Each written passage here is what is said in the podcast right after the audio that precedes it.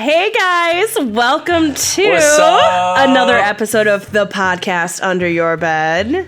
Under your bed. I am one of the hosts, Taylor, and over there, if you're watching she YouTube, is. CJ, my cousin.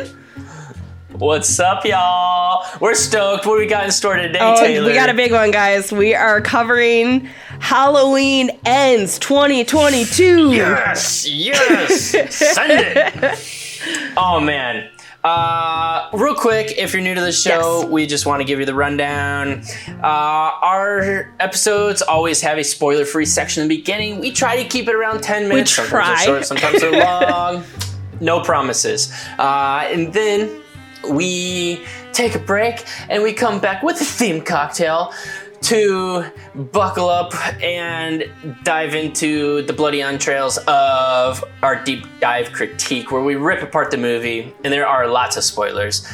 So if you haven't seen the movie, we recommend just listen to the spoiler-free section, Yes. turn off the episode, watch the movie, and come back for the deep dive critique. Uh, Taylor, get us the lowdown of Halloween Ends 2022, please. Yeah, so honestly, we're looking at a very similar cast and crew situation. So we've got Jamie Lee Curtis returning, Andy Madchak Mm. recurring. If that is how you say her last name, I probably butchered it. Uh, we have Medicheck. Madachek. There we go. We've got uh, James Jude Courtney playing the Shape. You've got Will Patton coming back as Oh. Frank. Kyle Richards comes back. I love him. Yeah, oh god, I love him too. He's great. And really, honestly, aside from kind of our I say OGs, really Laurie is our OG, but Yeah. you know, for the new The one, new yeah, for the new OGs, everybody's back, which is great. And then we have a new Yep. character coming in called Corey, who's played by Rohan Campbell. Um Who could he Unfortunately. I think we are both too old to have watched the Hardy Boys on the CW, so I think that was a miss in terms of me knowing who he was, but he did a great job. Don't know him. Don't care.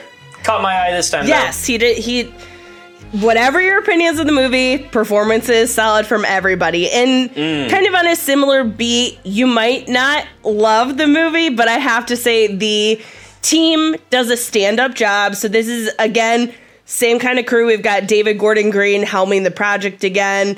Uh, you've got Danny McBride doing a bunch of the co-producing and writing credits. Uh, same, we've got the same cinematographer. So I love that this group has kind of gone through this whole journey together, which is really cool. And it does, even though I think this gets a little dicey tonally, it's a very different movie. But I will say, having just watched all three in a row, um, I do think there's actually a pretty clear vision on what they wanted to do. Yeah, I agree with that. It's definitely a trilogy that must be watched as a trilogy. Don't go watching Halloween Ends without having watched Halloween 2018 and Halloween Kills. And ideally, the Um, original 1978. yeah, absolutely. Got to start OG.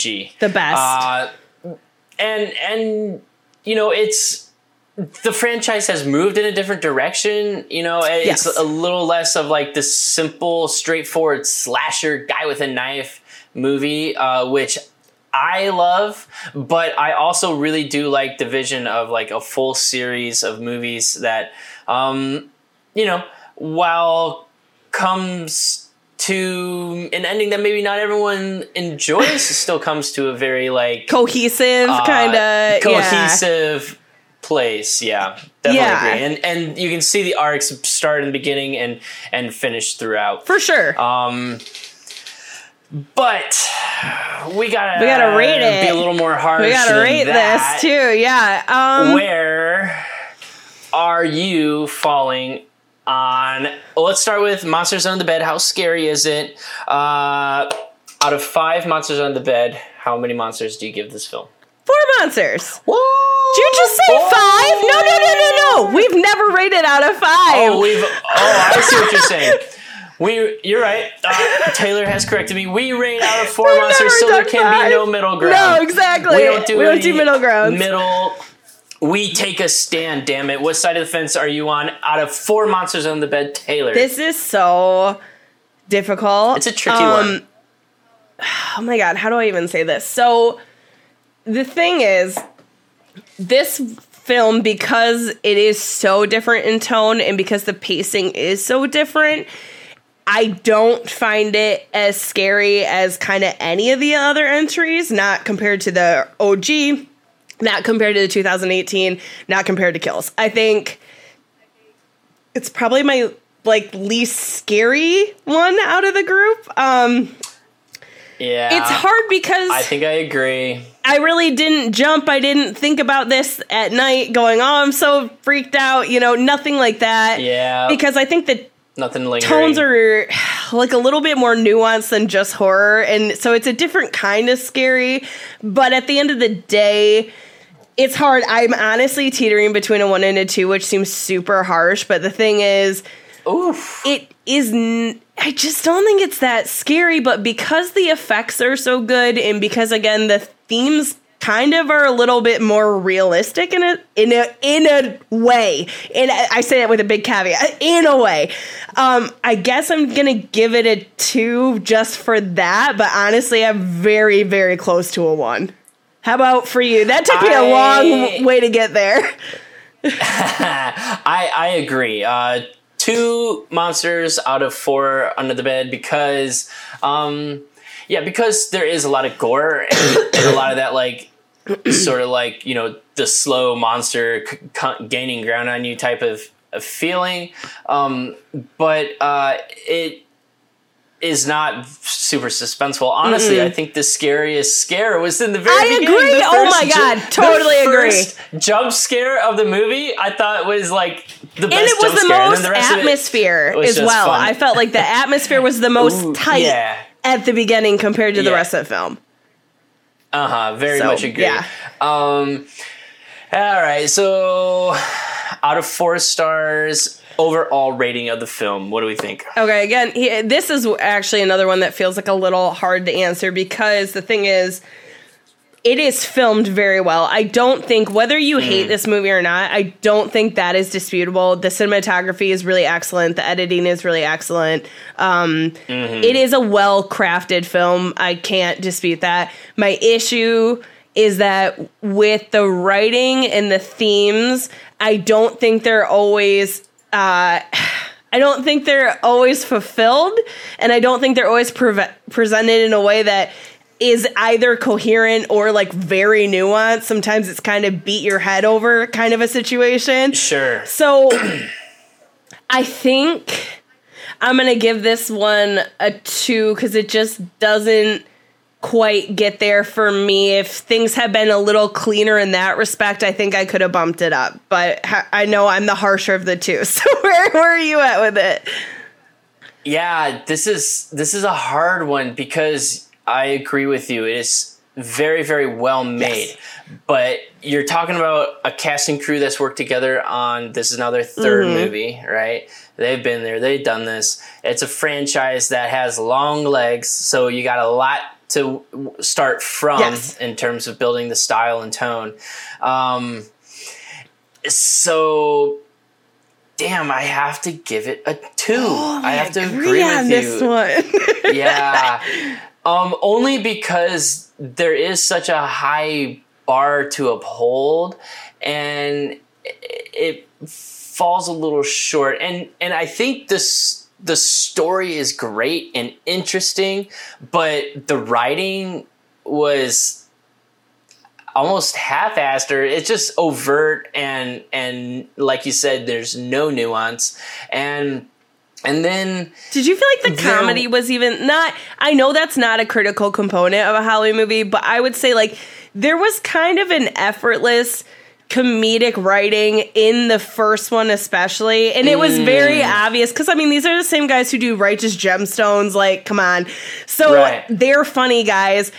It felt like there was, and I get maybe tonally it didn't make sense to do that, but I just felt like the writing felt a little sharper in the other ones. Did you feel like that, or was that just me? yeah ag- agreed and and uh, they they used uh, camera and action on screen instead of like narration to Yes. tell a lot of the story and like create some subtlety where there was zero subtlety in this. And you know, so if if they if they took risks in story, they didn't take a single risk in camera, a single risk in lighting. Um, so it just kind of felt like a little bit of a letdown, I think, for for what this could have been. Yeah, and so this is a this is a film where it's gonna be extremely difficult to really cover any of the topics uh, in any kind of way without getting into the spoiler stuff. So I think uh, we usually try to break down a couple topics. I think for the sake of like clarity and actually getting to the point, I think the best is just kind of do, do our final uh, or see it, don't see it thoughts, and then just move right into the spoilers because that's where the meat and bones are, and I think that's where we're gonna, you know. All right, I'll start. Go see the movie. It's great. Watch the first two first. Uh, it's just fun. I love slashers. This doesn't disappoint in you know the amount of kills and stuff. It is just a fun movie to go watch. Is it like a cinematic feat? Ah, it didn't get there, but it's still a fun horror flick. Yeah, and I mean, overall, I would say if you're a fan of the Halloween franchise, I have to say, guys, we've been let down in way worse ways. Okay, like I feel like this is not the easiest franchise to be a member of. Um, when it's great, it's so great, but when it's bad, it is like the Thorn Cult bad and uh, like Rob Zombie bad. Sorry, I know some people love that. That is just not for me, not my brand. Um. I do not think this is nearly just because of how well it's made. It's not nearly going to fall to the bottom for me. Is this going to be in the top Yeah. tier, even in the top three?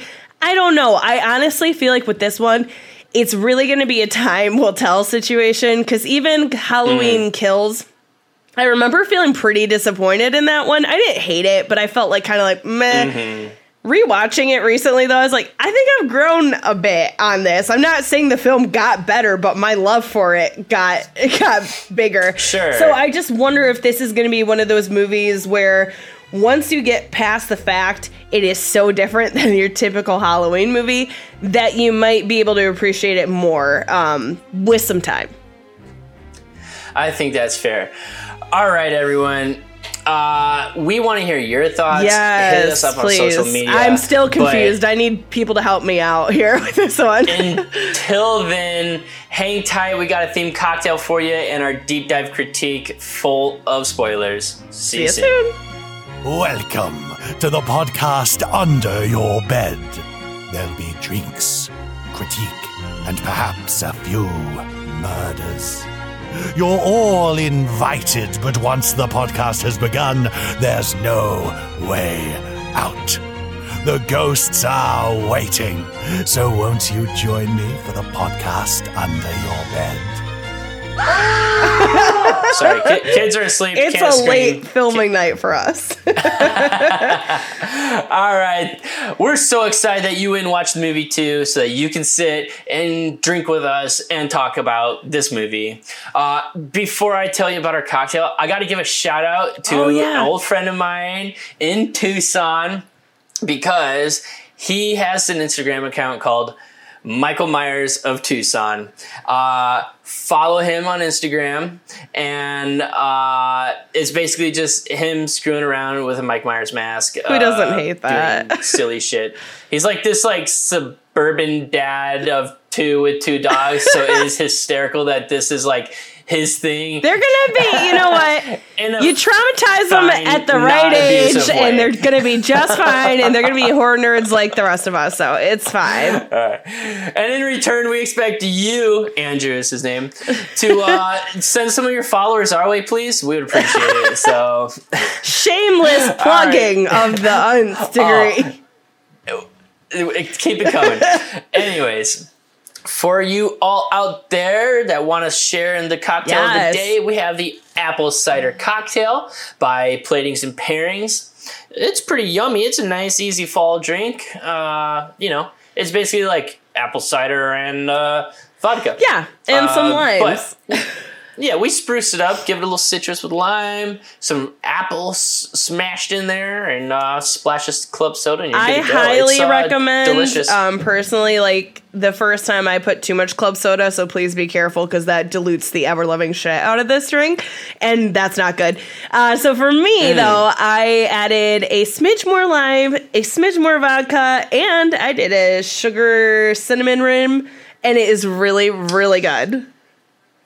Sugar cinnamon rim sounds like a really good choice. there. I was very I, happy uh, with my decision to, to include jealous. this.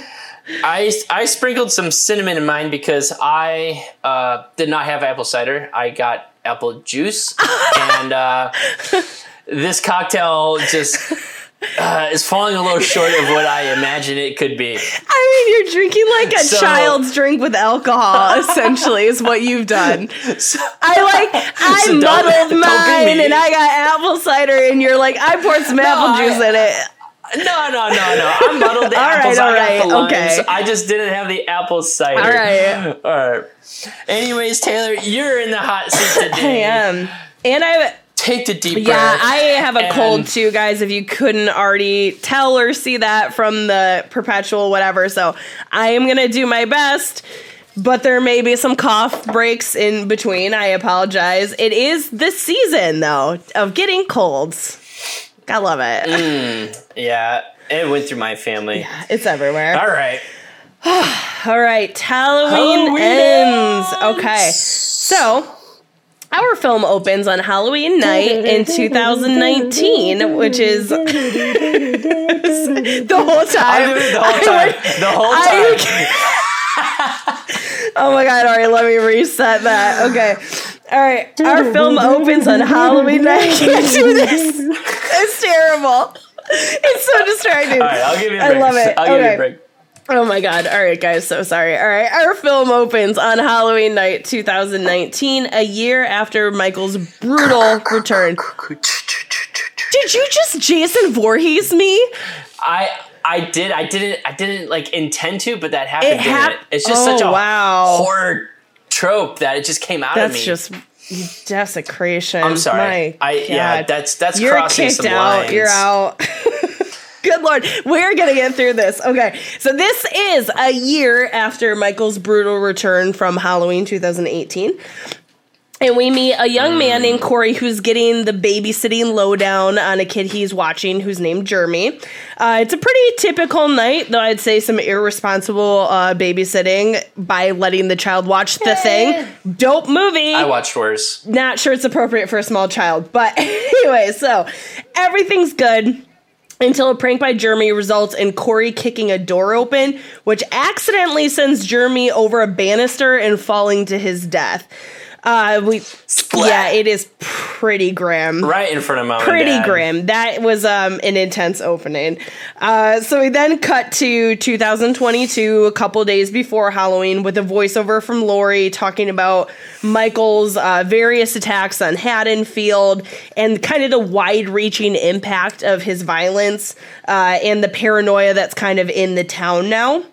Uh, she notes that he's been missing since 2018 and that she's kind of just trying to move on and live her life. She's living with Allison, and the voiceover is a part of this memoir that she's writing, which smart. Oh, how cliche. well, okay, come on. You're like the OG final girl. Like, get that cash. You deserve it. All right. I'm just okay. saying. I'm just okay. saying. So things, uh, unlike Laurie, things are not going so well for Corey, uh, who seems to have become the town pariah after being cleared of murder charges. I believe he got like a manslaughter little time served. It sounded like. Um, Corey is accosted by a group of teens and he's injured and Laurie kind of who gets to see all this go down takes him to the hospital where Allison works kind of hoping to do a little love match there. All right, Allison and Corey bond, eh, um, and after Corey's like pretty initial reservations, she eventually convinces him to go to a Halloween party with her. Uh, we then get a nice scene between Frank and Laurie. Love it. Um, clear, there's still romance in the air. Unfortunately, though, um, it's kind of similar to Corey's situation, just to a much lesser extent. Not everyone is super happy with Laurie being in town. Um, definitely not as much as Frank is, as she's accosted by a survivor's sister in the parking lot. everybody kind of thinks in a way that Michael Myers returning is like somehow her fault. She poked the beast. We're gonna have to talk about that too when we get there. Okay. Whew. All right. All right. Allison and Corey have a great night out until Corey runs into Jermaine's mom at the bar. Um, which sends him running out of the party. Um, and on his way home, Corey again runs into this group of shitty teenagers who proceed to push him off a bridge. Super ki- cool kids. You know, like most douchey uh, high school yeah, bullies. you know, like it's like you you pull some pranks on your friends. You might smash a jack o' lantern, throw throw, 'em in a somebody off, can, a, toss 'em off yeah, a toss 'em off- bridge. You know, just the normal kid stuff, right? kids, kids these days. So Corey's down on the ground, gets dragged off into the sewers, and when he wakes up, um, he finds himself face to face with Michael, who shockingly lets him go. Uh, Just hanging out in the sewer. yeah, you know, for years. So Corey runs His vacation I home. guess so. Corey runs away, but is accosted by an unhoused man. And during their tussle, he accidentally kills this guy. Uh, Corey then decides to go to Laurie's home to apologize to Allison, not copying to murder, but just apologizing to Allison. And the two make up over dinner. Right? Later that night, Allison's ex follows Corey to the sewers and is attacked by Corey and killed by Michael in a very interesting pairing tag team match there. We're going to get into that. Yeah, that. that's an interesting tango. Yeah, we're gonna get into that one. Uh, Corey then goes to Allison's for some hanky panky, um, and kind of while this has all been going down, Laurie's getting like increasingly creeped out because she's noticing that Corey's doing some things that are very Michael Myers esque, noting that his eyes look different, his mannerisms are kind of different. He's coming across as pretty creepy. so. Michael and Corey again team up uh, when they kill a nurse and a doctor who screwed Allison out of a promotion. And by the way, Dr. Matheson is mentioned in Halloween Kills, and I didn't know that until I did a rewatch. So Oh, just a fun, just a fun little one in there for you. Um, so Corey's kind of realizing that shit is getting real bad, so he convinces Allison to leave Haddonfield with him. Um, and this is a plan that neither Laurie nor Corey's mom are super jazzed about. Uh, Laurie then confronts Corey and they have a conversation about evil, and it's clear that they're on two very different sides here. Corey's kind of embraced Michael's darkness, and Laurie continues to fight him, fight on, fight it. Um, however, we're reviewing evil in this again, something we'll have to talk about. Um, Corey then returns to the sewers. It really hurts me to say this line. like the Ninja Turtles. I literally hate this and bests Michael and ends up taking his mask. I have I have feelings. yeah, we have I problems. with don't like that at all. I'm sorry. I'm sorry. We'll get to the All, in all of like ten seconds, like a shoving match. I took his know. mask. Michael's gotten old. I guess you know His that knees- is true, and he's pretty busted. His knees hurt. He's pretty busted, got- but still, He's a little bit. I, Yeah, I it, it. pained me to say that. All right, uh, Corey then starts his Halloween rampage by luring in that group of teens um, from earlier to his uncle's junkyard and killing all of them. Uh, unfortunately, during this chaos, his very cute and nice uncle is accidentally shot and killed. Uh, Corey then kills his mother, who I don't know. There was a weird Norma Bates vibe going on. Um, a Very weird. yeah. Then he goes to uh, what do you call that? It's not a DJ. What do you call the actual building? um, Uh, radio a station. radio station because it's not a DJ station. He goes. I'm a thinker. Yeah, you got it. He goes to the radio station where he kills a receptionist and a DJ that had bothered him on a previous evening. Um, yeah, right. So Corey opts to ditch meeting Allison and leaving town and instead heads to Laurie's house. Laurie, of course, because she's amazing, is able to trick him with like a fake out suicide. And this gives her an upper hand when he enters the room. Laurie is able to sh- Sneaky little I she's she's the best. Laurie shoots him, and Corey then elects to stab himself in the neck in a way to kind of attempt to frame Laurie for his death. Um, Allison comes home to this carnage, thinks that Laurie did it based on their dynamic that's been building up through the movie, and leaves just before Michael arrives. So Michael, I assume not amused by having his ma- mask taken, takes his mask back and proceeds to break Corey's neck, which does kill him. That's a no Yeah, you don't do that. No touchy. And then finally, we get what I think most people thought this whole movie was going to be, and where I think some people are kind of mad. But we finally, finally get the epic showdown of Laurie and Michael. Um, so, despite super severe injuries on both sides, Laurie does manage to pin Michael's hands to her kitchen t- counter, and while he's, you know, while he's pinned down, she's able to slit his neck.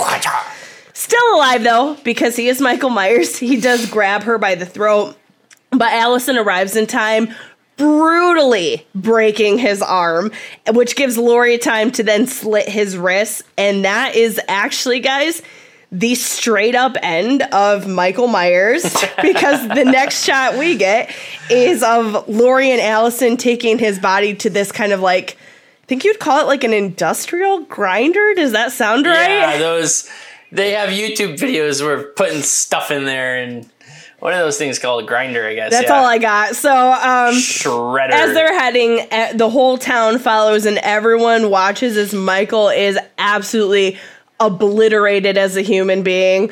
Um, he is dead. There is no questions. This is not a hal- Oh, he It's gone. not a Halloween H2O fake out. He's I definitely dead. Theory: They switched the body. Okay, that actually don't that happened in Halloween H2O. I don't even want to talk about it. Halloween Resurrection is trash. Anyways, Allison realizes that Corey was shitty and a killer, obviously. Um, but she still elects to go ahead and make a new start for herself outside of Haddonfield, and Laurie is able to finish her book, and her and Frank they make plans to go see the cherry blossoms, and that Is that not the best resolution for, for their lo- for- relationship? yeah, for them for sure. And then I do love. I have to say really quick. I do love the exterior, like the shots at the end, which are so Mm. similar to the first film, but you don't have Michael's breathing. That is uh, absent from this, so it's a very quiet Right. ending in a way. Just, but lingering on the mask at the Yes. end.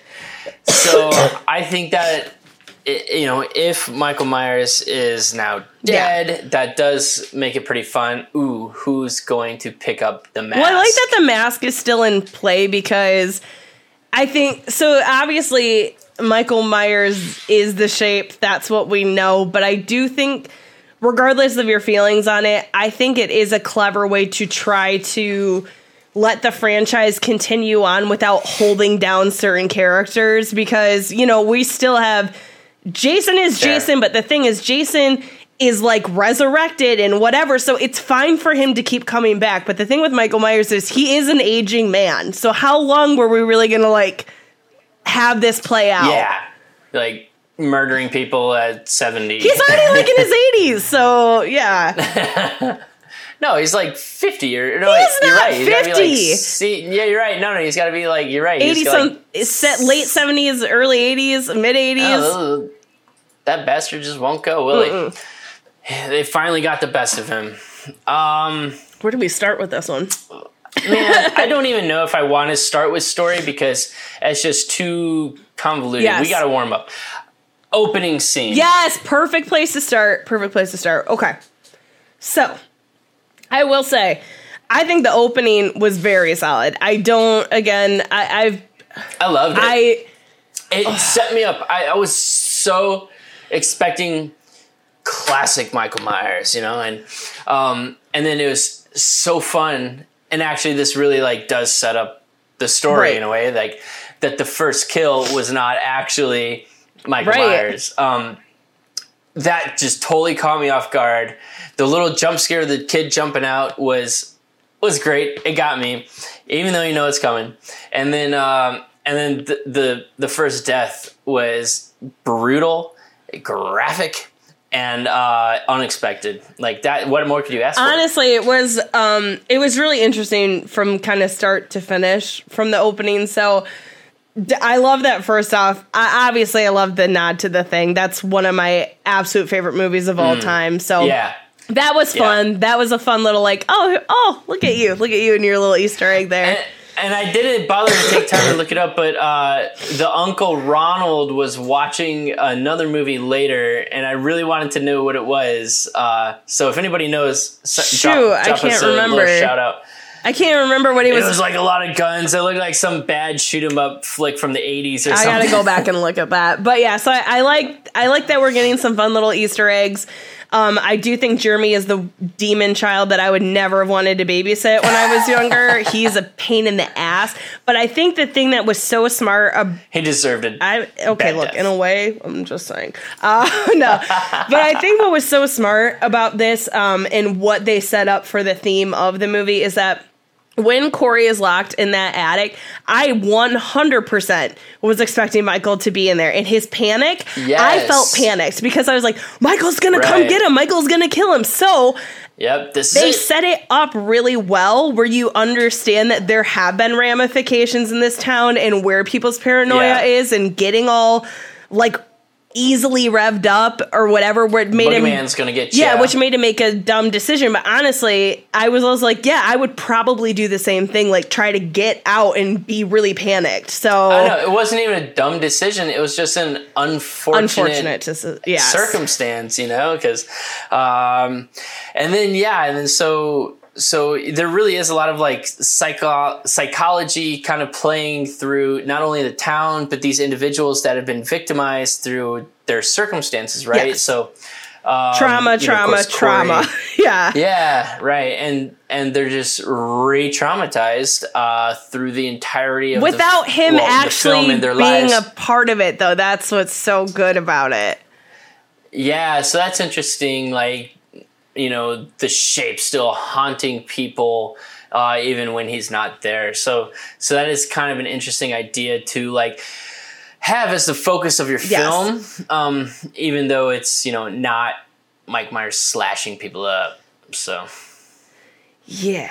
I guess love it or hate it, it's such it a hard, honestly, it's such a hard one for me to really grapple with. So I'll say if if you're looking for a way of like closing your trilogy and passing Mm-hmm. the torch, um, I I thought it was an interesting way of sort of like um, setting you up to think that Corey will be Yes, the next yes, Michael yes, Myers, right? yes. So you're like, oh, this is interesting. Like this is you're watching the birth of the next, you know, mass murderer, and and then you get the surprise of of his death taken by his own hand, which was a amazing choice and moment in the movie. I still feel like I didn't really truly grasp that character motivation, if I'm being honest. I, I mean, he was just if if I can't have her, no one will, right? I And- guess, but it just was such. I mean, I understand. I guess that is fundamentally, and this is, I guess, where I start having issues with it. Is a lot of it is related to Corey, and it's hard because I feel like Corey actually has a very strong start, but to me, he actually kind of falls apart by the end. And I don't know.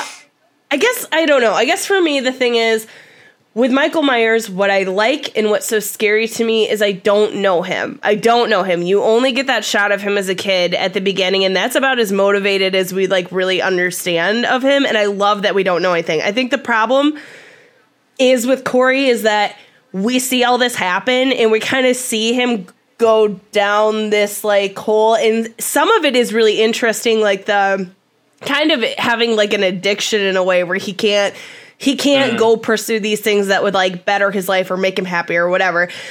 He can't get over that and he can't get over this trauma and it's totally crushed his life eh, to the point where he's become a monster. But it's hard to like see him as kind of a Michael Myers when we have all this backstory and we have all this motivation and in some parts he's kind of whiny and annoying and so it's a little difficult for me.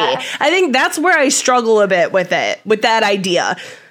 No, I agree. I, I what is scary about Michael Myers is y- he has no motivation. You cannot understand him, right? You fear the Yes, unknown. and- exactly. And, when there is no motivation and he is just He's a killing machine. kill. That's it. yeah, then then that is scary.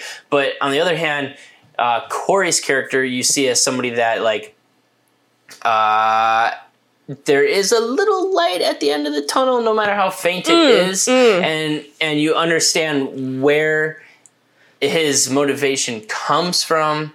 So it's just not as scary. So unfortunately, because the movie was focused on him as the the killer, it it did not have the same like scare factor as any of the other movies. Yeah, and I I mean like in a way I think it is smart like you said to kind of tee up this idea that Corey is going to be the next shape, he's going to be the next Michael Myers and then to kind of pull the rug out. Um, I think that is Yeah. clever, and it does show that there's potential for other people to kind of take up that mantle. Which again, you're setting up Right. for a future that maybe they're not gonna the creators are not gonna be a part of, but that somebody else could kind of take the mantle and run with it. But yeah, I guess I don't know. I, I I guess while we're here, it's a good time to talk. It's a good time to talk about Corey. Um, we need to talk about Corey very much to the we need to talk about Kevin thing. Um, I'm I'm not done with this Oh, yet, though, shit, 'cause okay. I I love how the idea of as you're saying like who's going to take up the mantle because um, in the very beginning, at the credits, you get the pumpkins, the opening credits. You get Yes. the pumpkins coming out of the pumpkins, and it's like the killer within. Right? Yes. It's like who like who's wearing the mask? It could be anybody, and and at times I wondered, I was like, oh my god, is is Allison gonna pick up the mask now? Is she, is she gonna kill Laurie? You know, like what's who's gonna, you know, it, it did kind of keep me on my toes about who is uh, it gonna be. And then I gotta say, like, it, one of the best moments of the movie was when Michael Myers comes back in the last scene, picks up the mask. yeah, I felt great about that. And when he broke Corey's neck, I was like, you little bee. Like, I was like, don't Yeah, you think yeah, you can beat up my Michael Myers? And I can't believe I'm defending him at this point because I'm a Laurie Strode Yeah, girl. But so- come on now, that was some. BS. So, so you're right, Corey. He does not cut it as the the next the shape, and uh, you can see it in every moment. he's not and the hard part is he's not a bad actor and i actually think as an arc it very much is a very interesting idea of was he always this way did he always have something in him or Yeah. did did the town really because of treating him the way they did did they create this monster i think it's a very interesting idea but i'm not sure we ever really get any satisfactory exploration of that on, other than it being like pretty superficial. And I think that's again another area for me where Corey doesn't quite sell it because of that. And his character just feels a little jarring at points. Like it's very weird to me that he he murders this um unhoused person then he goes home and like cleans up and then goes and he clearly feels bad at first but then he doesn't seem to feel as bad and then he goes to allison like it's just that kind of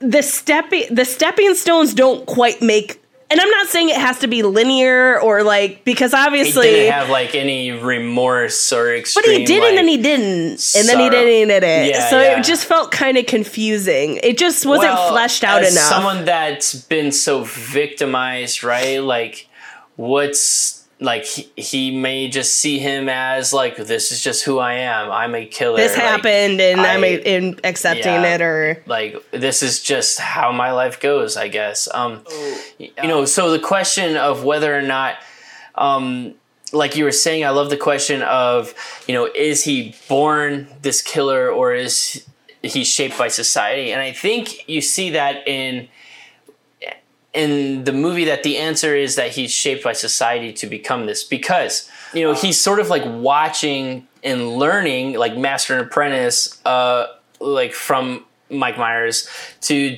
like learn his ways. So he's not exactly like born with this. Uh that was sort of my take on it. I okay.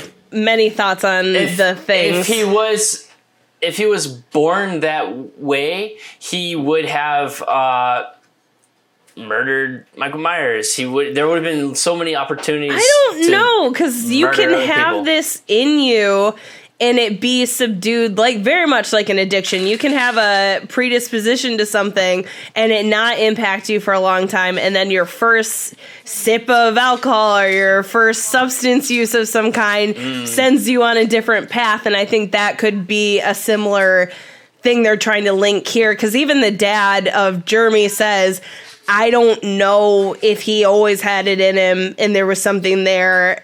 He says he doesn't know. He's like, I don't think he, the guy who killed my kid, I didn't see that guy, but he's like, but then I saw him again. And, Well, yeah. you know, So there's more evidence for that. That is not actually who he was. I don't know, but that's not what Laurie is saying, that. though, either. Laurie's like, we all have this in us, and then you can kind of choose, you know. So I don't know. I don't think it's like Right, a super choose- straight, definitively, it's Yeah. this or this.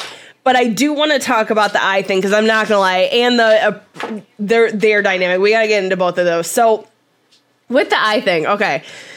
I couldn't decide is this supposed to be because as you know, if you've seen all of the Halloween movies, there are these mystical elements involved and thank God we kind of moved away from that I thought. but then there's it's hard because either it's just a metaphorical thing that they really ram down your throat with that visual or they're really trying to incorporate some of that some of those elements of the other films. And i don't know um, for sure. I'm hoping it's metaphorical because the idea of like transferring evil via eyes seems dumb to me. I, don't, I don't know. Well, that's not how I read it Okay. at all. Honestly, I I sort of saw it as like like some sort of like soul mate connection, almost, if you will, like evil sees evil, or um, like I I almost thought for a second I was like, is this like his dad or something? Is like Corey his son? Like that's what went through my head. Like honestly, it was a little. he was incarcerated from like a very young age so i would really hope not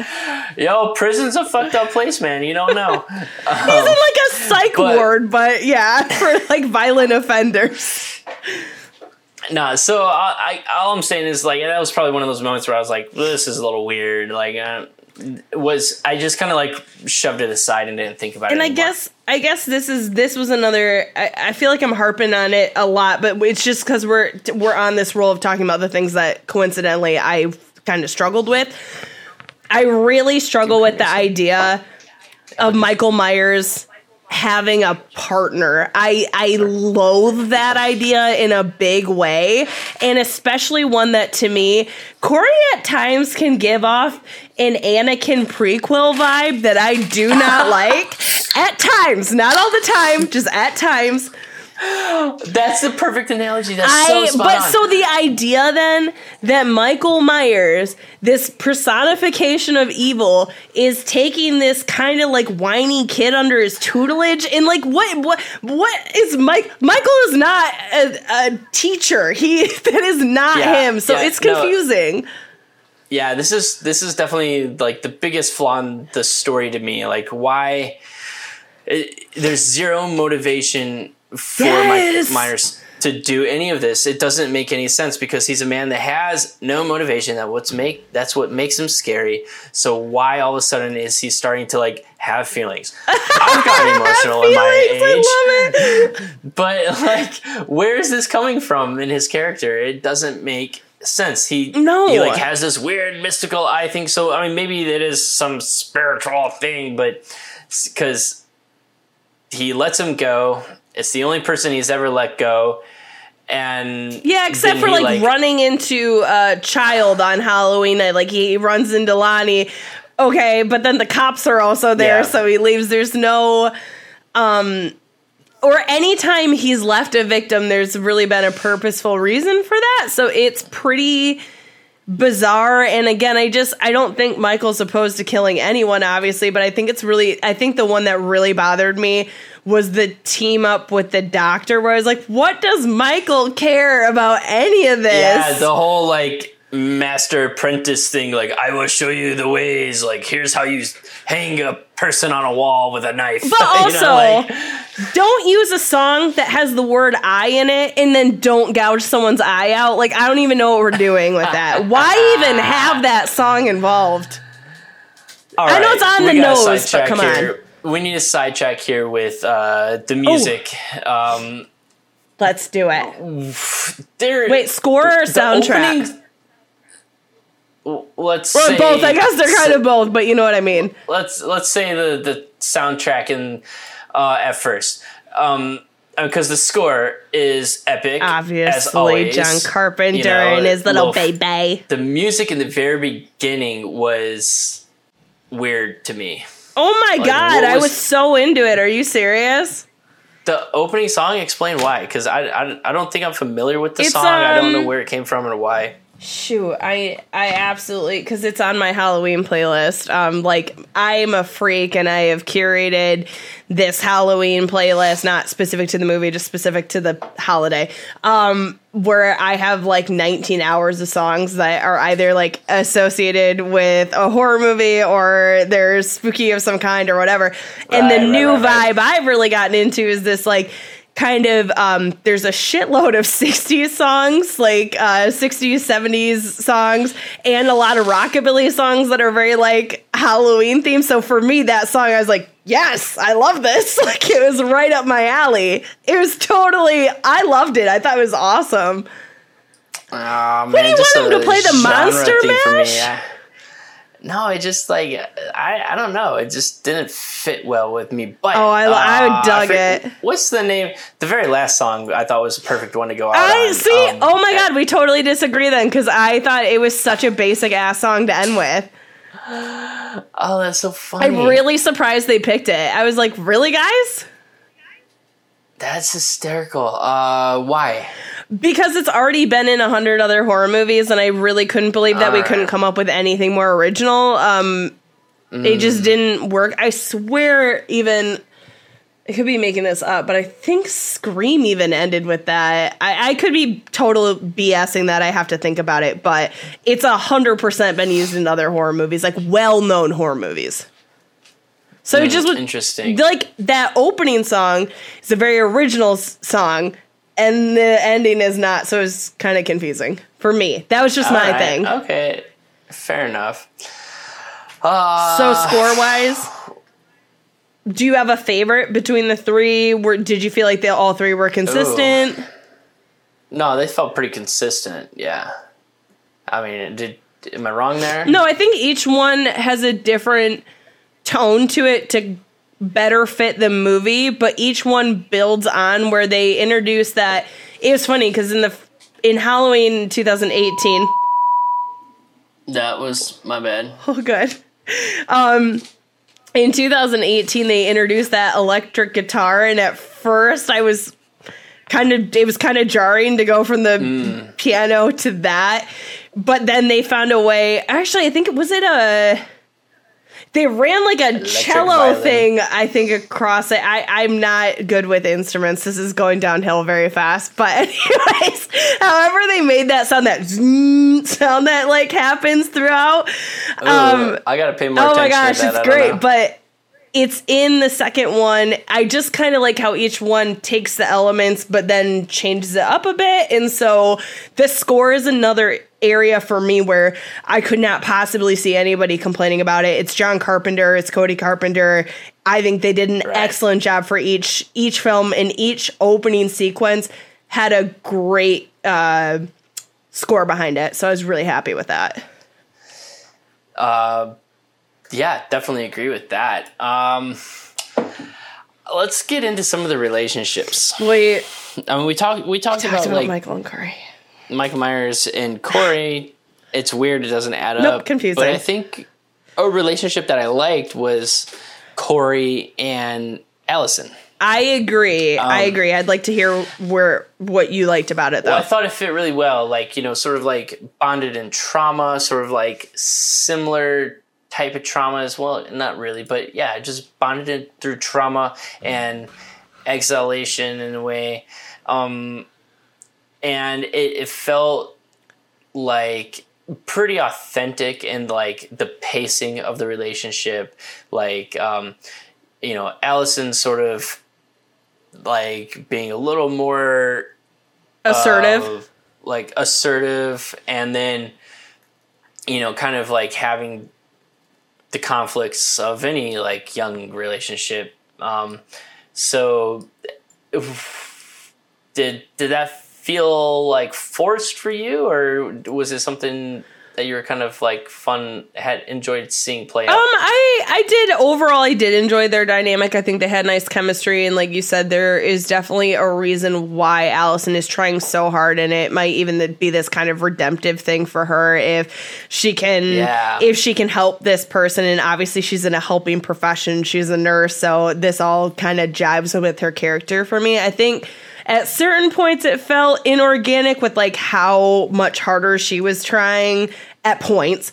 But then when, Yeah. but then he kind of, as he's becoming a killer, kind of becomes more of a smooth talker, which is kind of weird. Um, yeah. so he gains his confidence. he gets his confidence. Um, takes her on a bitchin' motorcycle ride. So you know, it, it made sense, and I think Very Tom Cruise moment. yeah, I think the interesting part, or the most interesting part, and I kind of mentioned it already, but with Corey's character is the fact that he has this chance at redemption. He has the chance with this girl who, quite frankly, is well out of his league and is into him and willing to go with him.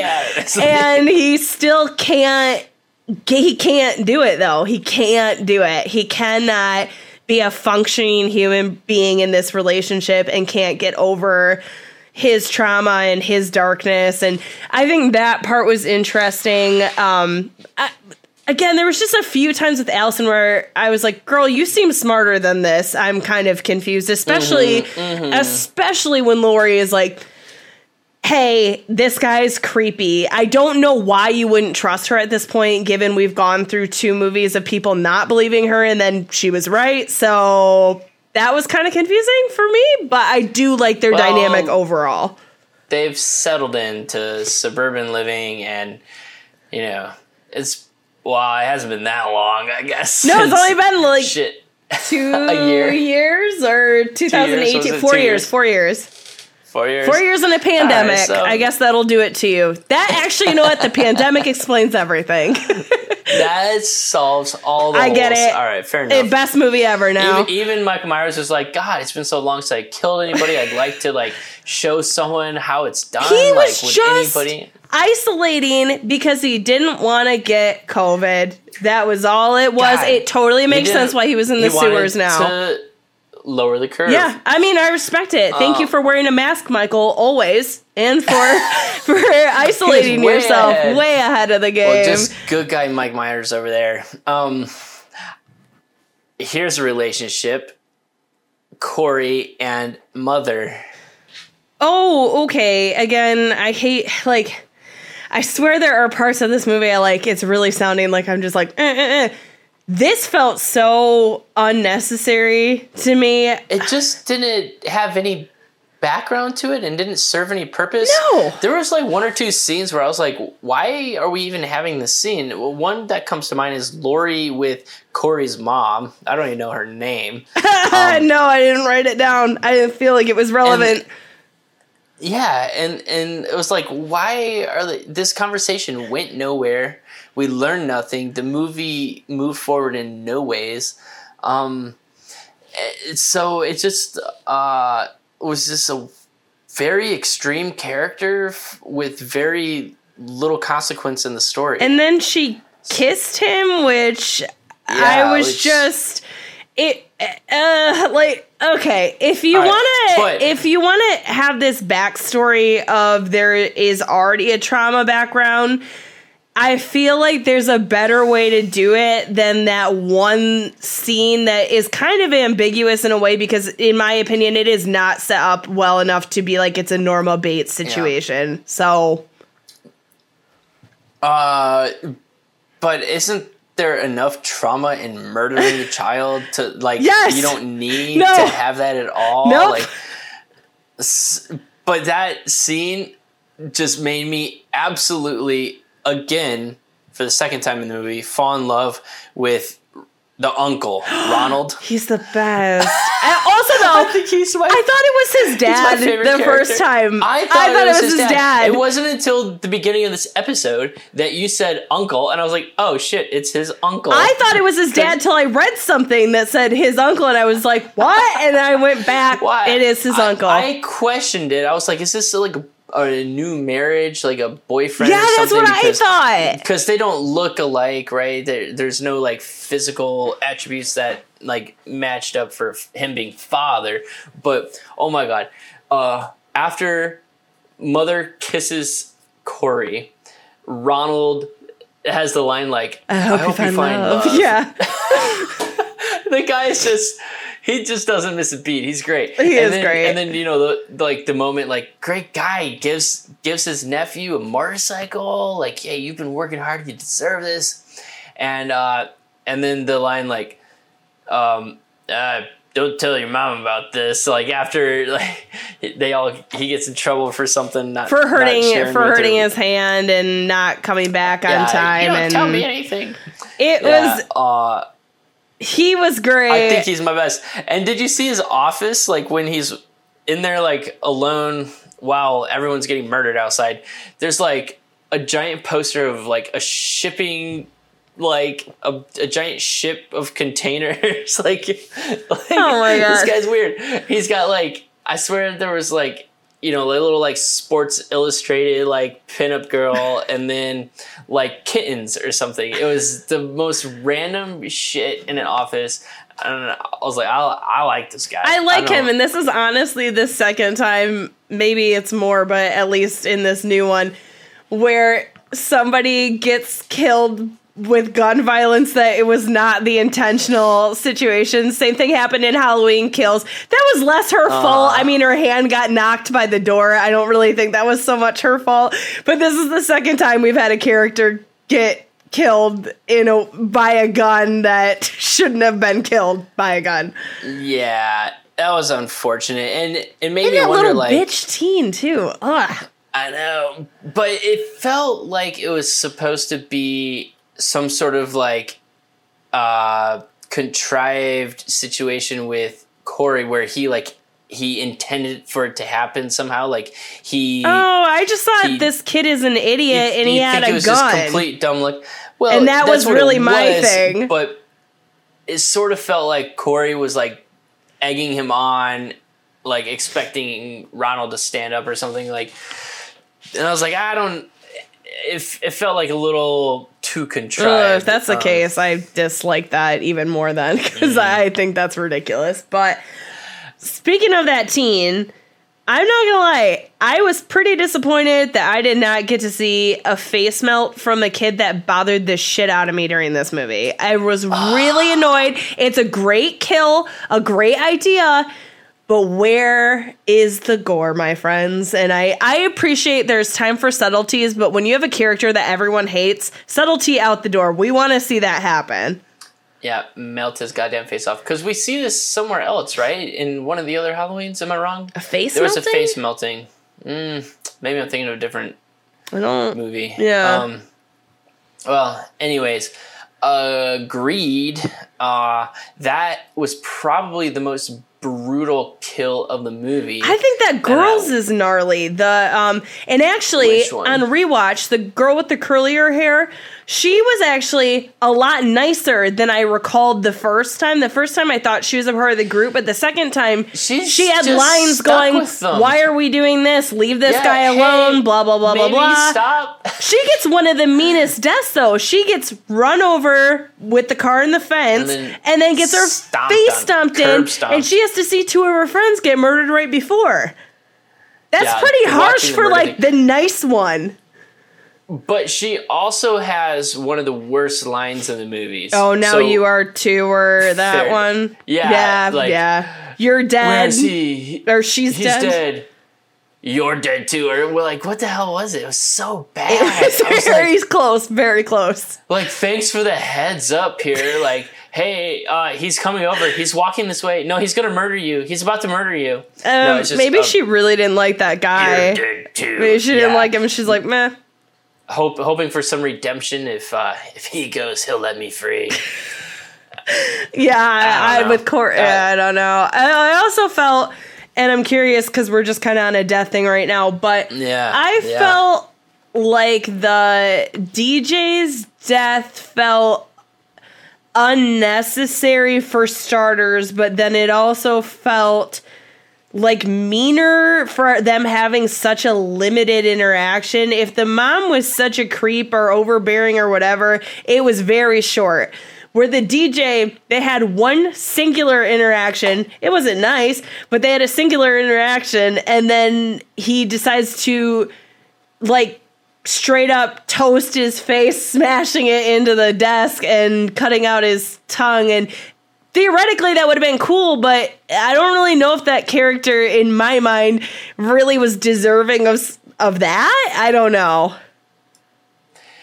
That's a great question. Um, I mean, it seemed like he was motivated in some sort of like protection of Allison, right? Like, like he murders the ex cop, the ex boyfriend cop. He murders the radio guy that's like, you know, kind of talking trash about the two of them. Um, Isn't it all S- you know- self-serving though, in a way? Because the cop is more a threat to Corey than Allison. The DJ called him a freak.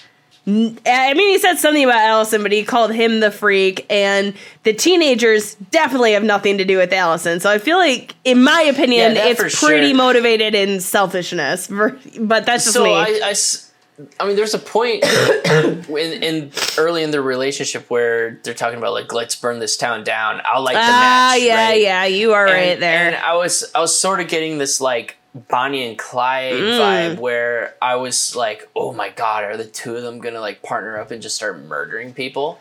That's almost where I was, and um, you know, so I always almost under the impression that Corey was just out to start that. He's like, I'm gonna take the lead and just start murdering, and then he would come back and be like, look what I did. I just I murdered twelve people. Come join me.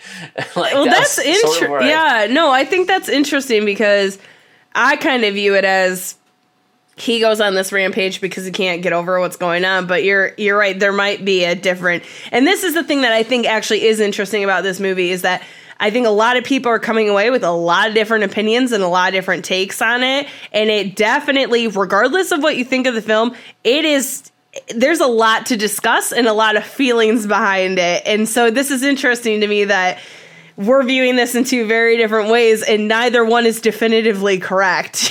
you know what I mean? Yeah, well, and, and I will say, like, this again, I would say the story is good, the writing is bad. Yes. like, Yes. um, the like the story gave us enough motivation and enough resolution to every story arc that um, you feel pretty satisfied, but there's still plenty of like debate and discussion into like what was the truth behind it all. So I mean, that's why we can sit here and just you know riff on it forever. For sure. And I think um, another interesting thing is that we've this whole conversation has been about has mostly been about Corey, which is Yeah, to me which- kind of the con of like uh, what's happening. yeah, where the the number one problem, which is what in terms of like any OG fan of Halloween is going to have with the movie, right? Yeah, so we Um, need to get to Laurie, but that's how fucked up that is that we're we're so far in this conversation and she has been a very minimal talking point because it isn't her story in this it feels like until the end. Yeah, and if you look at like the arc of the three movies, it really is supposed to be about her. Like she's you know the final girl and like why is she neglected in this last Even movie? in the second one I felt like she took a bit of a back seat, but this felt this felt worse in some ways. that is very true. Yeah. Um Oh, this was 100% worse. yeah. But if if you think about her like as as like this victim as a survivor um like to see your granddaughter who you saved from the atrocities of Michael Myers to potentially be like like lost to Yes. this reincarnate of Michael Myers would be extremely terrifying to her. So, you know, I, I can see that No, there's if if Yeah. if we spent more time on on her if we saw more of the film from her perspective as opposed to Corey's yes, yes, perspective, yes, yes, yes, it- yes, yes. It probably Nailed it. would have would have been a stronger film for the OG fans. Yeah, and I mean, I will say, I personally don't take issue with the fact that in the first movie, we get somebody who's dealing with extreme PTSD and very reactive and has an alcohol issue. And I, I really like that version is so different than we always get the very strong final girl and so it was cool to see strong but struggling in a very big way then you get to the second and we don't really you know it's the same night so we're not getting a lot of time to kind of process what's going on but even that we're seeing some changes in Laurie even from that one. And then we get to this third one and it is nice. I don't personally have an issue seeing her as this like she seems like a kick-ass grandma like because she is and Yeah. it's kind of nice to see her not struggling so hard it, it is refreshing to see her character in a different place and and it is kind of nice she isn't fully being stalked the whole movie so we do get to see her be She's strong doing the stalking. yeah, yeah, hundred percent. I love that line from her about something like like show your like show grief your fucking tits and say Yes. let's go and then like throws some pumpkin guts on them. And she still God, can't that's carve funny. a pumpkin, but that's fine. We love her anyway. we love her anyway. Yeah. Yeah, for sure. Um I mean, so we could go in circles for days on on story and But we have Are- to talk are- about that. We have to talk about the end. We have to get there. Okay, Are we yeah, ready so- for that, so- or do we? I think Because you're right. there. It can just whoop whoop whoop circle around. because there are no like very clean answers. No. Uh, um. All of the end. I guess Michael- really, Mi- Michael Myers dies. but even I would even the fight and all that. We gotta like. I, I'm interested in your in your view from especially fight. from the first fight in Halloween 2018 let's to this one. I I loved uh, Laurie, um, it, trapping Corey with with the fake suicide. That that was clever. And Well, I was like, what the I hell? first- no, I know. When I was watching it, I was like, this is way outside the character. What the fuck is happening? Like, um, so I was suspicious and I didn't know why. And then, ah, ta da! She knew Corey was coming and laid the trap, and it was a beautiful trap. They trapped us, the audience. Um, and then it, it was pretty quick, quick death for Corey. Like, a couple shots, Yeah. and then, I was then ready to move on at that point, so I was fine with that. all right. Okay. No, no, fair. just for me, then I, I wanted to see Corey gone at that point, so I was kind of ready. Yeah, yeah, no, I I think that's fine. Um, uh, and then I loved maybe my favorite moment of the whole film was maybe outside the opening scene was uh, Michael Myers picking up the mask and putting it back on. And- yeah, it was finally like fucking hell, we got to it in the last like ten minutes of the film. We finally got to see Michael Myers like do his thing. With Laurie And- specifically. Yeah, and and then it is that final girl moment, the showdown. Did it live up to your expectations? This is a hard one to answer because, in a way, I would say t- yes. I think overall, I think my issue was that exactly what you said. We're getting that in the last 10 minutes, and it feels very frustrating. And actually, um, I was messaging an account that we follow on Instagram that I really like, and they were saying that their issue was that the marketing very much was just about this last 10 minutes and it is a very misleading situation because the movie and I get I get get you want to surprise your audiences you want to throw them off so I understand that to an extent but I do think it was kind of shitty to pack it all in the very last like 10 minutes of the film. We're we've all been on this ride with Laurie um and subsequently with Michael and I wish this had been fleshed out a little bit harder. I don't need it to be like an insane sequence, but that first 2018 interaction was so goddamn good.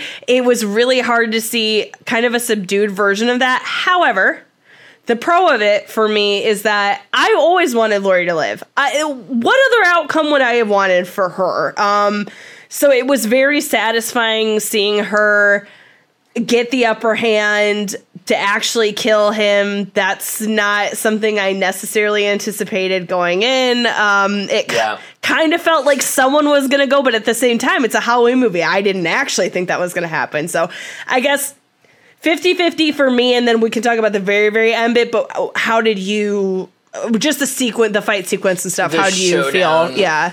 Um, I thought it was pretty fun that he goes out the same way he kills a lot of his victims in terms of like getting Pinned. pinned. to- Yeah. yeah, with knives is pretty fun. Um, Good effects, You know, I- too. I- Good effects on that I, one. I thought I thought again they went a little heavy handed in the like the eye thing. no Oh, because I didn't like that. Well, all right. F- f- first, the like shine in the knife, classic. Thank you. The reflection of his face in the knife. I was like, great. Appreciate you bringing that back for the final kill. Um, but uh, the whole like hand holding thing, like I think we got it the very first time. Like you see her like grab his hand to slice his wrist. But then we don't need the like the close up like get it. reflection of the blood. Like it's just like smacking us in the face every time with you know it's like they've just decided that audiences are completely fucking stupid. Thank Um, you. That's how I felt.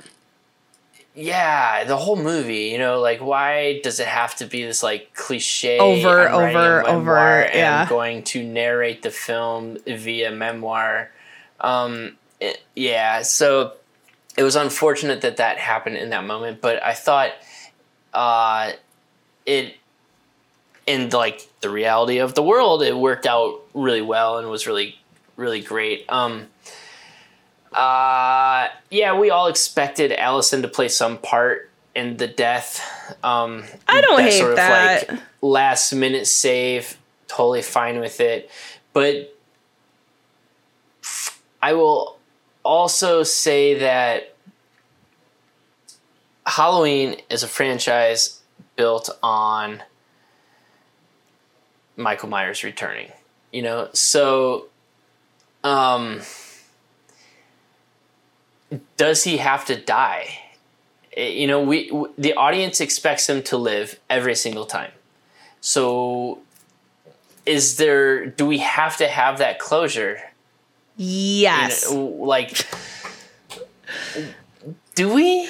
We I think do. It's fucked up. We do. David Gordon Green just stole everybody, uh, all the other directors' chances of making no, but here's my here's my a Michael thing. Myers movie. This is an important distinction, and again, this is uh, something I believe I said at the top, but who the hell knows? It's been a couple drinks in a few hours, so I'm not so sure. But um, the thing for me is, this is not Jason Voorhees, who again died, has been resurrected. This is canon stuff. He is at this point a uh, half right. immortal, whatever person. The big thing about Halloween has always been that Michael only has like he is just a man. he is just a man, but he's also evil personified. So in a way, he he is more than a man because so that he can withstand these like extreme acts of violence done to him and not die. But at the same time, he is a person. He does not have these special powers. He can't whatever. So I think if you want this film or this franchise, and I don't know if this is feasible, I don't know if audiences will accept this or be okay with this, but if you want to present this idea that the franchise can move forward without again being completely tied to Laurie and Michael, this is how you do it. Because how else are we going to get? We can't always have Laurie be around. We can't always have Michael be around. Again, they are significantly older. This is the last time they want to do this franchise. So it doesn't it doesn't work unless we want to just keep rebooting and retconning. And I don't want to see someone else personally. I know it's going to happen, but I don't want to see someone else play Laurie Strode. I didn't like it the first time they did it, and I certainly won't like it the second time that someone inevitably does it. So for me, that's why I think they make such a point to be like, this is the end of Michael. Myers. He is dead. The story of Laurie and Michael is done. So what can we do now with this franchise? That's how I see it. That's a very good question. So, what do you think we can do next? What What's happening? What's coming next? That I honestly cannot answer because again, will fans even Allison? accept this? Will fans even accept the idea that someone else can The put on that mask? there. I think the idea is someone's gonna.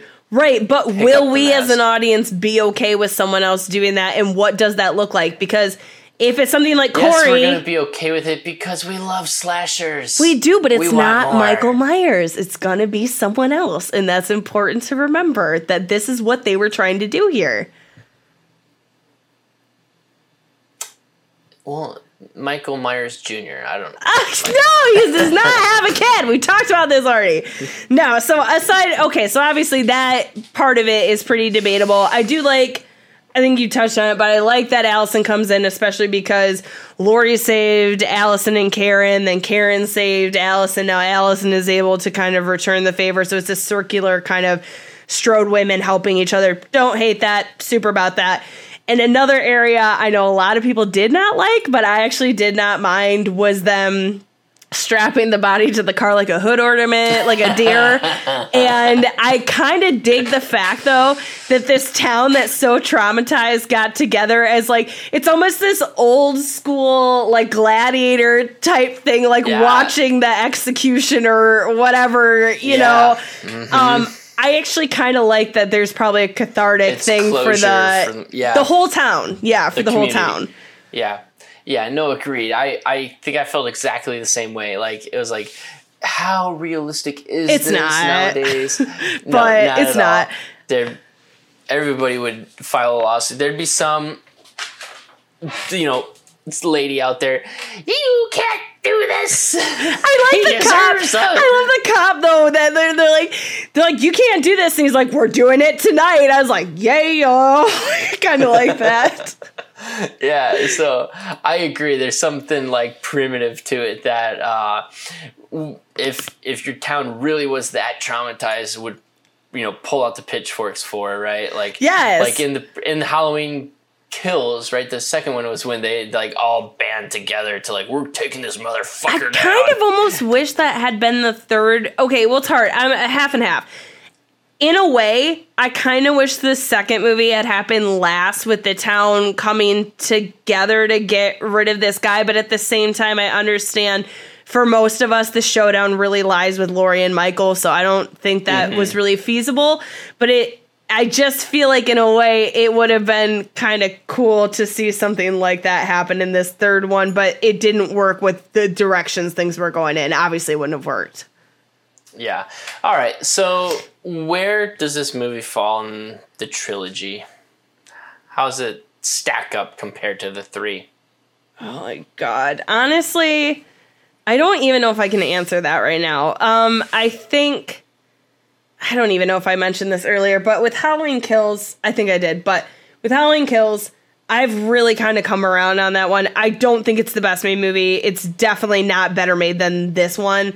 But I think tonally and having the nostalgia factor of having Tommy and Lindsay back in it and um, just the brutality of it, I think at the current moment it stands a little higher to me because it's kind of what I want out of a Halloween movie. However, that problem with that one was I felt like Laurie really got sidestepped in that film. So they these two are not even films and it's hard. I almost wish we could Frankenstein them together to make like a fully cohesive film. That's almost where I was on this. Is like the third movie should almost be its like own thing. It, Yes. like it, it doesn't feel like it's attached to like the broader like franchise almost like it it's it's almost like a uh, side quest you know like Yes. Um, totally. and and it it perhaps should have just s- stayed that way um so it doesn't necessarily like fit as a trilogy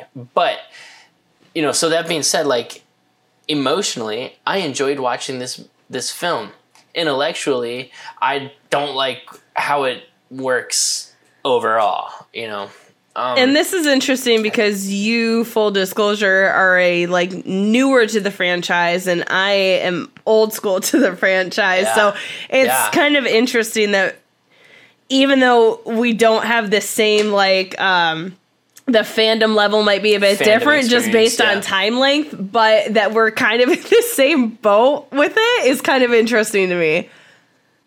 right right right um Yeah, for you, or is this out of the just out of the three? Where is this? Because obviously the OG is the best one. No one's gonna beat that. I don't even think that's a question. if, if I were to take the movies on their own, I would go one, three, and two. Best to Hmm, okay, worst. fair, fair, fair.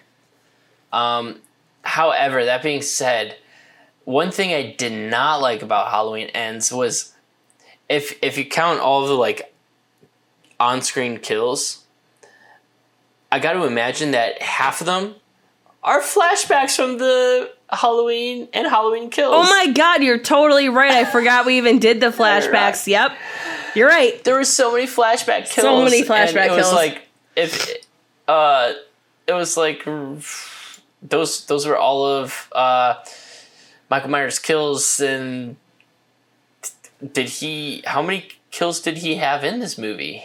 He had He killed the nurse, but did he kill the doctor? Did they split that one? Michael Myers didn't kill the nurse. What nurse? He pinned her to the wall. He definitely killed the nurse. Oh, oh, oh, duh. Yeah, he killed the nurse. he killed the cop kind of it was mostly him i would say it was kind of a 50-50 but it was michael who did the and he killed corey Kills Corey killed Corey. no he killed corey in the end because he broke his neck corey Oh, started it that's- that- corey started it but he wasn't dead him. he did not mercy kill him he's like you fucking took my Yeah, mask he and i'm like, gonna kill you. Yeah, that's fair. is it But that only was, like- three that can't be right No, that's what I'm saying. And the rest of his kills were flashbacks, and and that was like oh this is upsetting disappointing. Oh, I, don't like this at all. I would, I don't like that. We're going down a rabbit hole where we're just like starting to despise this movie more and more. It's bad. I genuinely though. Okay, like we're gonna get to the end of this because it is just gonna keep going. Otherwise, um, I don't hate this movie. I want to make that very clear. I understand the correlation people are making between this and Season of the Witch, which, by the way, full disclosure, mm. I love that movie. It is a weird, weird disaster of the best. Like, I am obsessed with how bizarre and stupid and great that movie is at the same time. I think you're really missing it if you just decide to write it off because Michael Myers isn't in it. It's truly bizarrely epic. I will say, I think with time, this movie is going to be less divisive than it is right now, but I fully understand people's frustrations going in, thinking they were getting one movie, completely getting a different movie. That said, I feel like I'm somewhere in the middle. I see a lot of pros with, again, we just kind of touched on it, but the filmmaking is very excellent. I don't think that's disputable. The acting is very excellent. Great score. I personally like the soundtrack. So there's a lot of pros to it. It just is not even enough to like be considered a great entry in the franchise for me. And what's what's kind of your encompassing thoughts there for the end?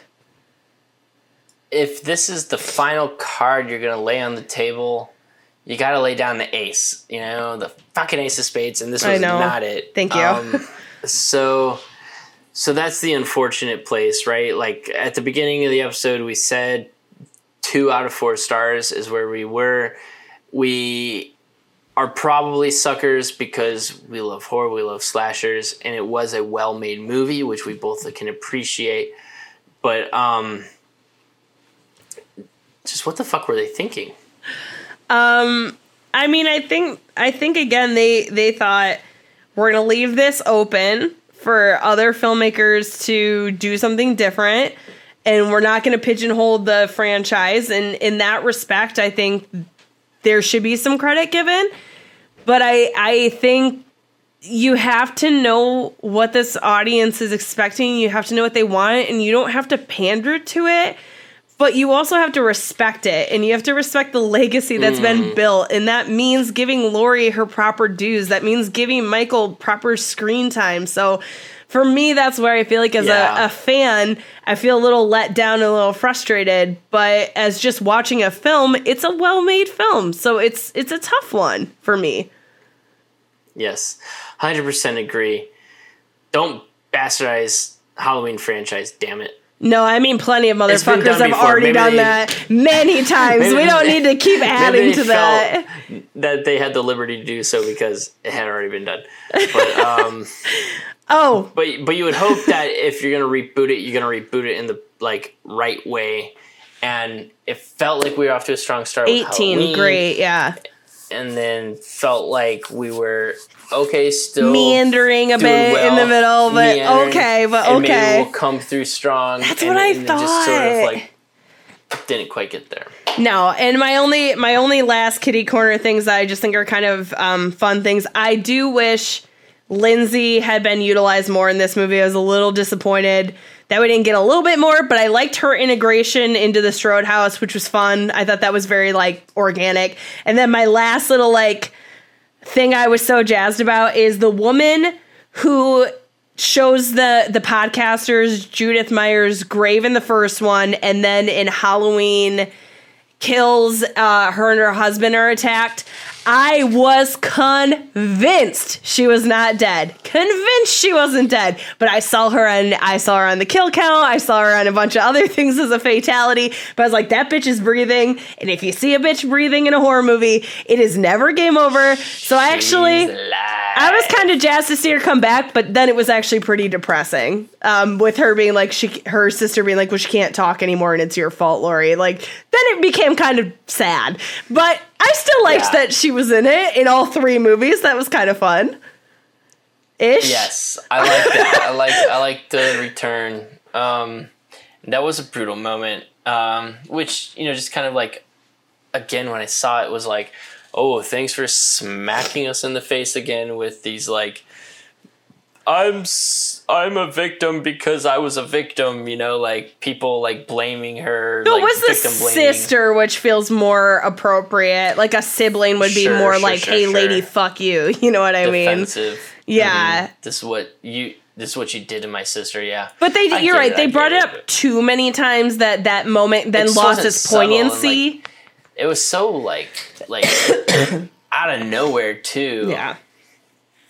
But Mm. all right. Well, so go watch the movie. You have Love to it, watch it to it, have a full us know. opinion. I feel like there's if you came into only this last movie or you just decided to not watch this movie, I don't think you're really getting the full trilogy picture and I don't think you can make an informed decision. So, regardless of if you hate it or love it, I would still say watch it. Yes. Um final thoughts? I mean that that's really it for me. I mean, I've I've talked circles around this thing at this point. I just I hope I just hope that everybody else gets the same chance I did to get to go in kind of somewhat knowing what to expect. I think I probably would have cried if I went to a movie theater and didn't know that information and that's what I got. That probably would have been very upsetting to me, but luckily I had seen at least initial feelings, not reviews, but I had seen a lot of feelings online before. So um, I guess what I would say is just go in with an open mind, realize it's probably not going to be the thing you're expecting it, it to be, and then make your own decision from there. And if you're like me, you might still be wrestling with that decision. So it's it's probably going to take me a while to figure out where I really stand with this movie, to be honest. So what's your last, last, last, last, because we said last like 15 times. What's your last thoughts on this? Well, if I were to put an end to this, I would say it's good enough to be a fun slasher film, not good enough to be the end of a Halloween trilogy. Definitely 100% agree with you on that. Yeah. So we would love to hear everybody else's thoughts about where they think Everything. I want to know fits. what are your We theories with the your thoughts eye on- thing. Yeah, Um, I think other relationship points that we uh, glazed over. Let's keep the conversation. was going, this y'all. the right ending for Laurie? Was this what you wanted to see the end of Michael Myers look like? Did you want to see the end of Michael Myers? And what are your theories on who's going to pick up the mask next? Yes, that's honestly, I'm just vibing on that. It's going to be an entirely different thing, but we'll see. We'll see when that it it makes money. It's going to happen. I I don't think we can all. We're not naive enough to think it's going to be another 40 years till they make a movie. That's not going to happen. So. Yeah, shoot us uh, shoot us your thoughts, feelings, opinions. Um, you can find us under our social handles at Pod Under Your Bed.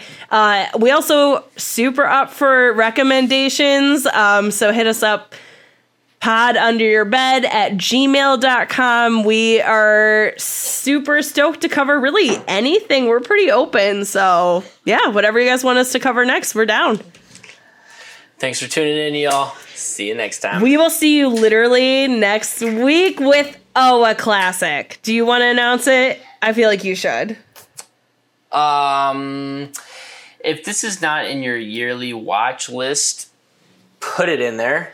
Uh, we got Rocky Horror Picture Show hell coming yeah at very ya. different vibe This is this is radically off the charts. to me, it's a movie that is a movie of all genres. We got horror, we got comedy, we got romance, we've got musical. so, so what doesn't it have? it has Um, tim curry wearing a corset and fishnets and you don't need to know anything else That's enough said. uh, that being said, this year I think was the first time I've ever watched it sober, which was a fascinating new experience for me. So uh, I saw it at Um, 13, so you know, like different different yeah, situations. I- it's sort of like a family heirloom for us. I feel. I think like, you're lot of right. Yeah, I'm I'm excited So, to talk uh, about that one next week.